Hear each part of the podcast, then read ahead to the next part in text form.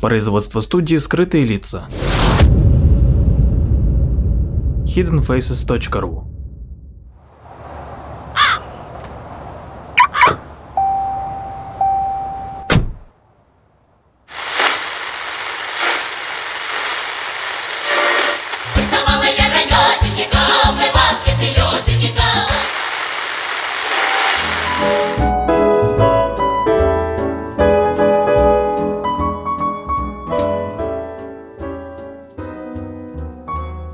Добрый день, мои дорогие слушатели. С вами передача «Эйлер Россия», подкаст-студия «Скрытые лица», Павел Эйлер, ведущий, и Анна Ловчева, звукорежиссер.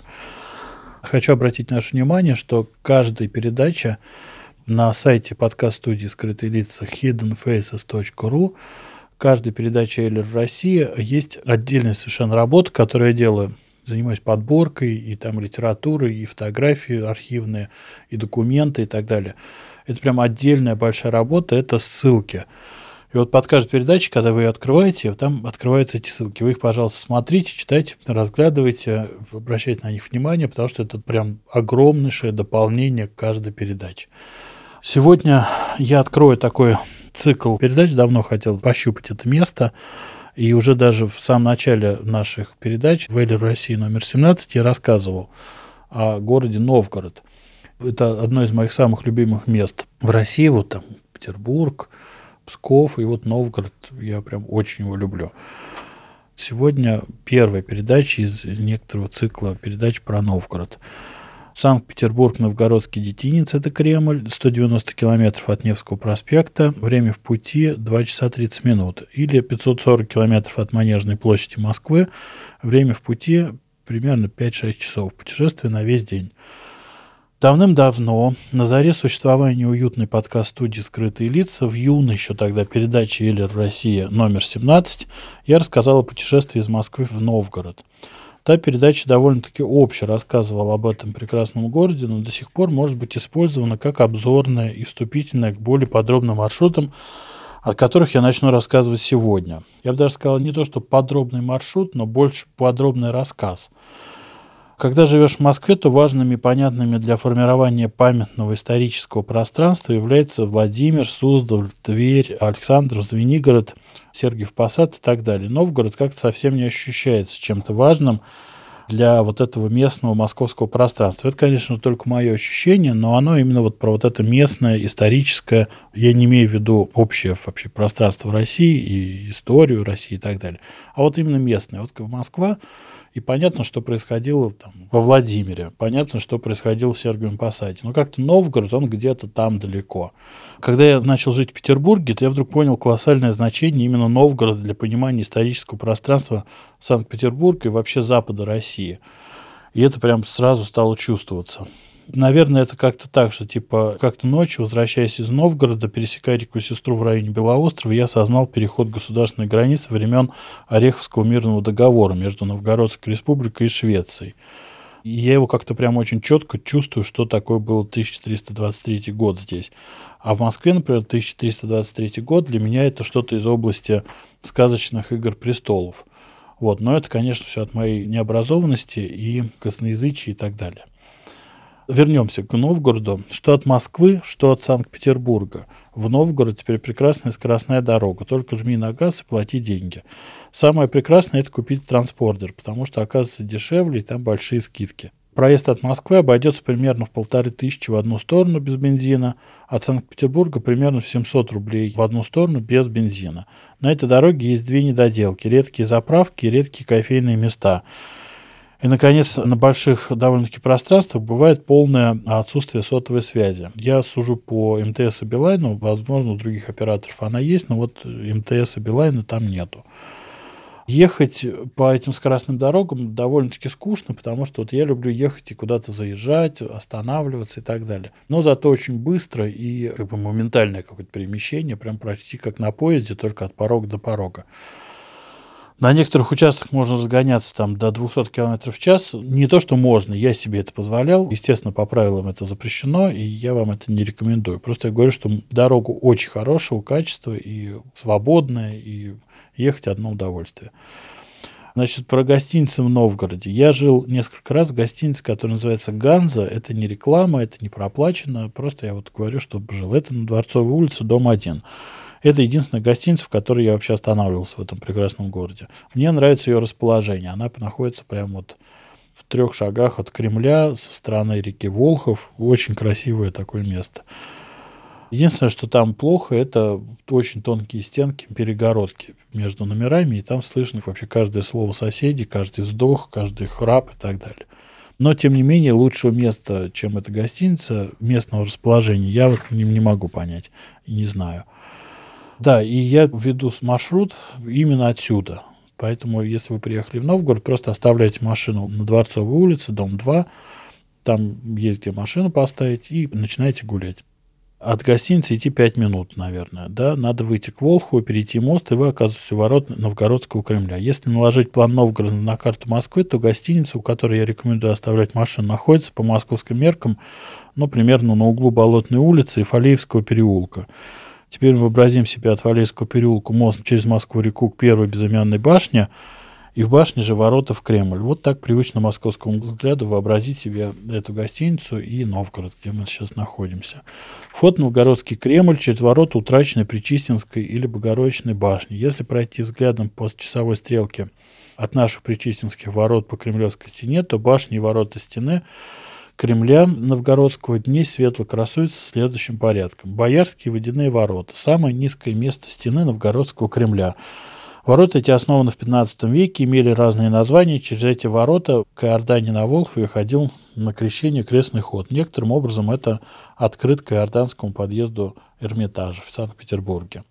Следующая башня Борисоглебская. Она 15 века не сохранилась. Теперь тут стена, но над уровнем земли устроена бетонная площадка. Там откопали части фундаментов и сделали такую бетонную площадку. И на стене табличка, рассказывающая о бывшей тут когда-то башне. Вот будете гулять, просто поймите, что это вот часть башни.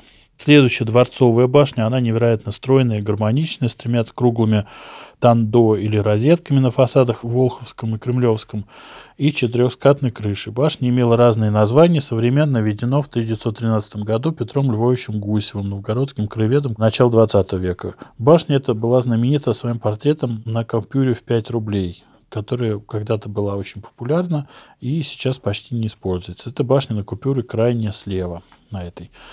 Загибаем взгляд за угол, и следующая башня Спасская. У этой башни прекраснейший сложный фасад. Тут розетки и кружево поясок из кирпичей, крыша тоже сложная, с башенкой наверху. Название происходит от церкви Спас Преображения. Церковь эта была построена в 1297 году, перестроена в 1426 и разрушена временем к 18 веку. Ее остатки законсервированы рядом с башней со стороны Кремля. В 1850-х годах со стороны Волхова была пристроена прекраснейшая часовня, освященная в честь иконы Божьей Матери «Живоносный источник». Часовня находилась над древним колодцем, имеющим в народе славу чудотворного, и, на мой взгляд, невероятно украшала Спасскую башню, придавая ей облик некоторым образом северного пантеона Агриппы – Римского. От Спасской улицы в Людин конец, концами называют района Новгорода, выходила из Кремля улица с старинным и странным названием Пескупля. Это означает епископская.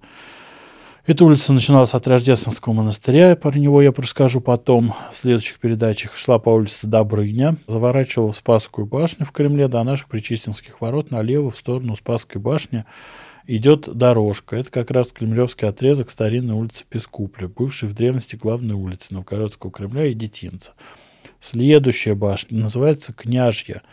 Она тоже 15 века, в разное время по-разному называлась. В 1991 году рядом с башней рухнула часть стены Кремля. Обратите внимание, между Спасской и Княжьей башнями начинается краткий империалистический отрезок стены, посвященный гибеленам в то время как почти вся остальная стена Новгородского Кремля находится под чарами гвельфов, сторонников Папы Римского. Об этом нам рассказывают Мерлоны или зубцы венчающую башню. Этот имперский отрезок стены продолжается от Воскресенских ворот и после недолгого папского морока до Митрополичьей башни, а потом от Федоровской до Владимирской башни. Кроме этого всего прочего, старинного и прекрасного имперские мерлоны открытки многочисленным замкам скаллигеров в итальянских городах Кастельвеккио в Вероне, башне Филарета в замке Сфорца в Милане и, наконец, Московскому Кремлю.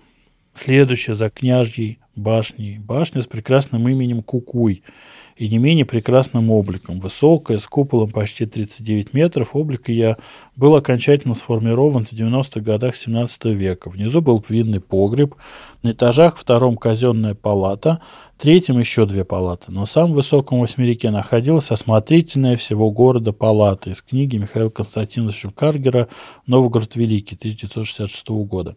По мнению автора этой книги, название Кукуй происходит от голландского слова «коке», что значит «смотри».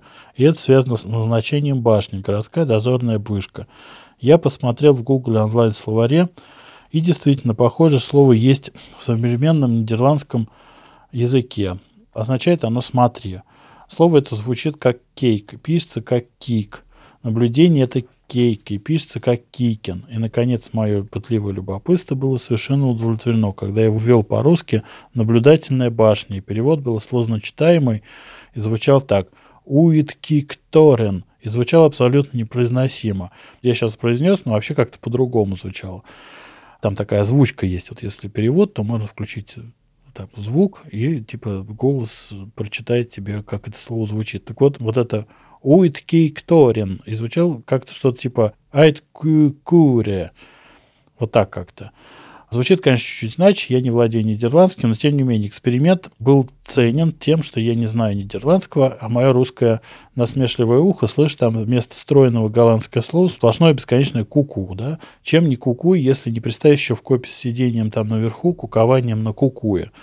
Уверен, что самый ироничный глагол «куковать» отсюда. Не знаю, как вам, дорогие слушатели, но для меня этимология слова «кукуй» объяснена. Обожаю русский язык. Это чем-то похоже на мамырия в Московской области. То есть была усадьба, которая называлась Мон-Мари, и потихонечку она превратилась в Мамырия. И вот то же самое с этим кукуем, я так понимаю, было. Следующая башня Покровская. Она, во-первых, некоторым образом открытка Благовещенской башни Московского Кремля до 1932 года. И храм Благовещения на Житном дворе. Вот этот вид башни Кремля с плотно пристроенной церковью. Конечно, масштабы в Москве и Новгороде разные. В смысле, тут больше башня, большая башня и маленький храм. А в Москве наоборот.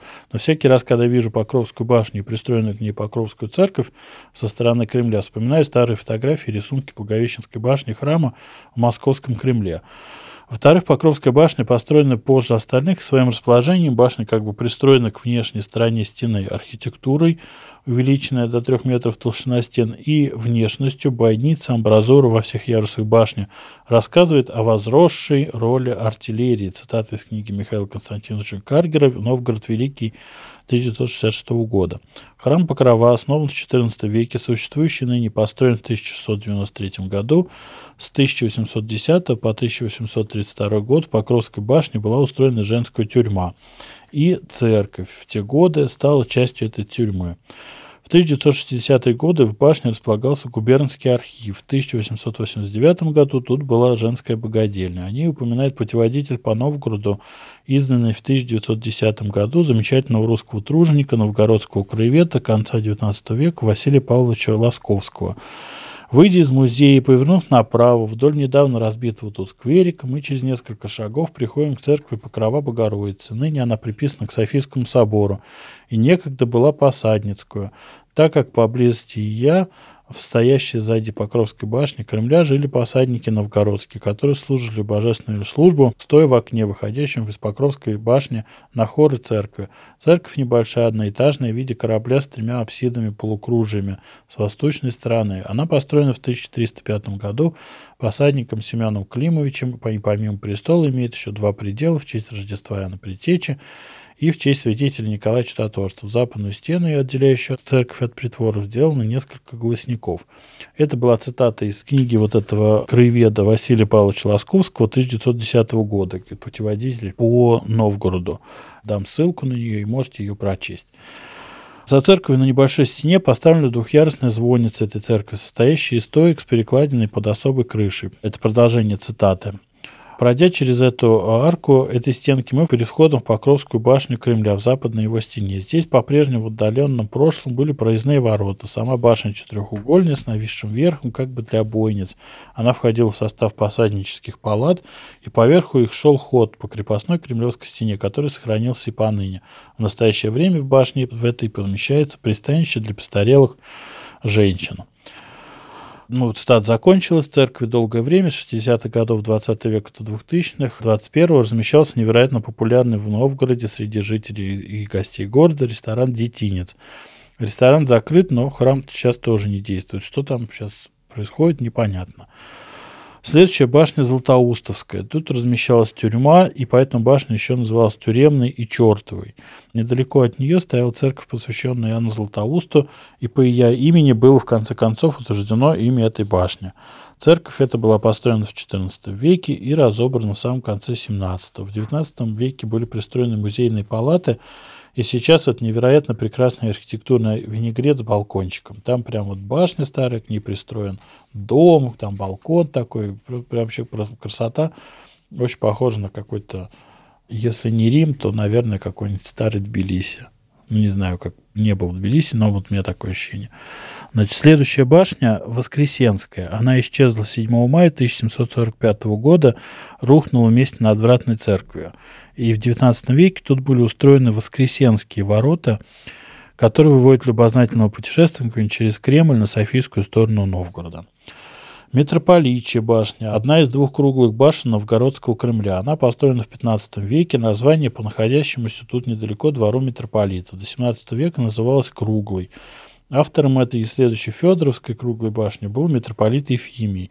Эти башни как бы были границами архиерейского и митрополитчего двора. Ефимий принял монашество в Николо-Вяжском монастыре, мы туда обязательно прокатимся – и был канонизирован как святитель в 1549 году. Следующая башня, она называется Федоровская. Она пандан митрополичья, она такая же круглая. Имя этой башни от церкви Федоровской построена в память 14-летнего старшего брата Александра Невского, Федора Ярославовича, который неожиданно умер накануне своей свадьбы с будущей святой Евросиней Суздальской. Если XIV век я более или менее стал осознавать тут в Санкт-Петербурге, то XIII век, к сожалению, так и остался у меня полными и полнейшими играми престолов. Вот я вот в этом признаюсь всякий раз и сожалею о ограниченности своей. Я не понимаю, как они там жили, как они говорили, и были ли они вообще. Еще раз повторяю это, к сожалению. Вот поэтому, когда говорю Федор Ярославович, я просто говорю факт, но я не понимаю, как они там все в 14 лет женились, и как они потом становились святыми и так далее.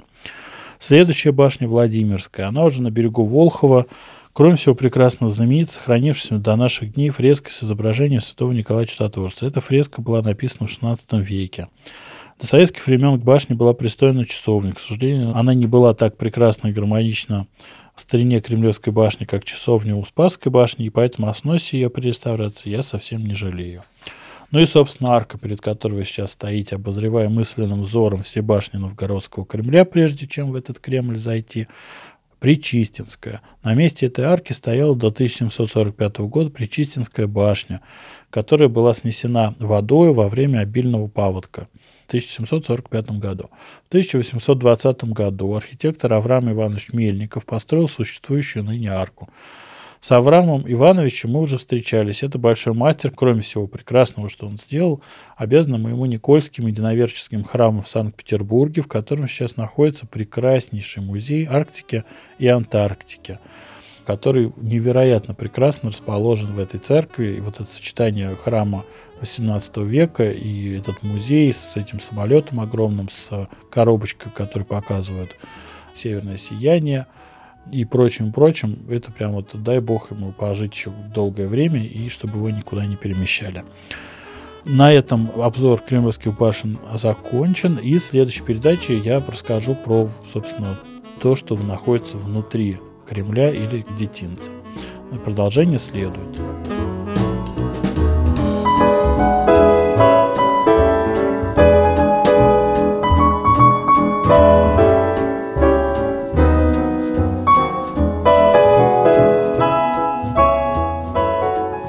Подписывайтесь на наш инстаграм подкаст студио в одно слово «О» на конце. Ищите нас в социальных сетях по названию сайта hiddenfaces.ru. Слушайте наши подкасты бесплатно на сайте hiddenfaces.ru, а также в приложениях SoundStream, Яндекс.Музыка, подкасты от Apple и Google Podcast в приложениях для Android.